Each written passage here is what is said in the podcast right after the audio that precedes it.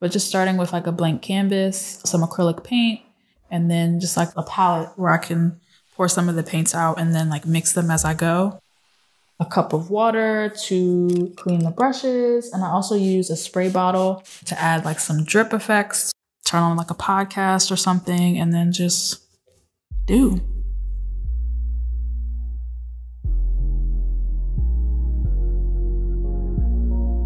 This is For Colorful Girls, Season 2.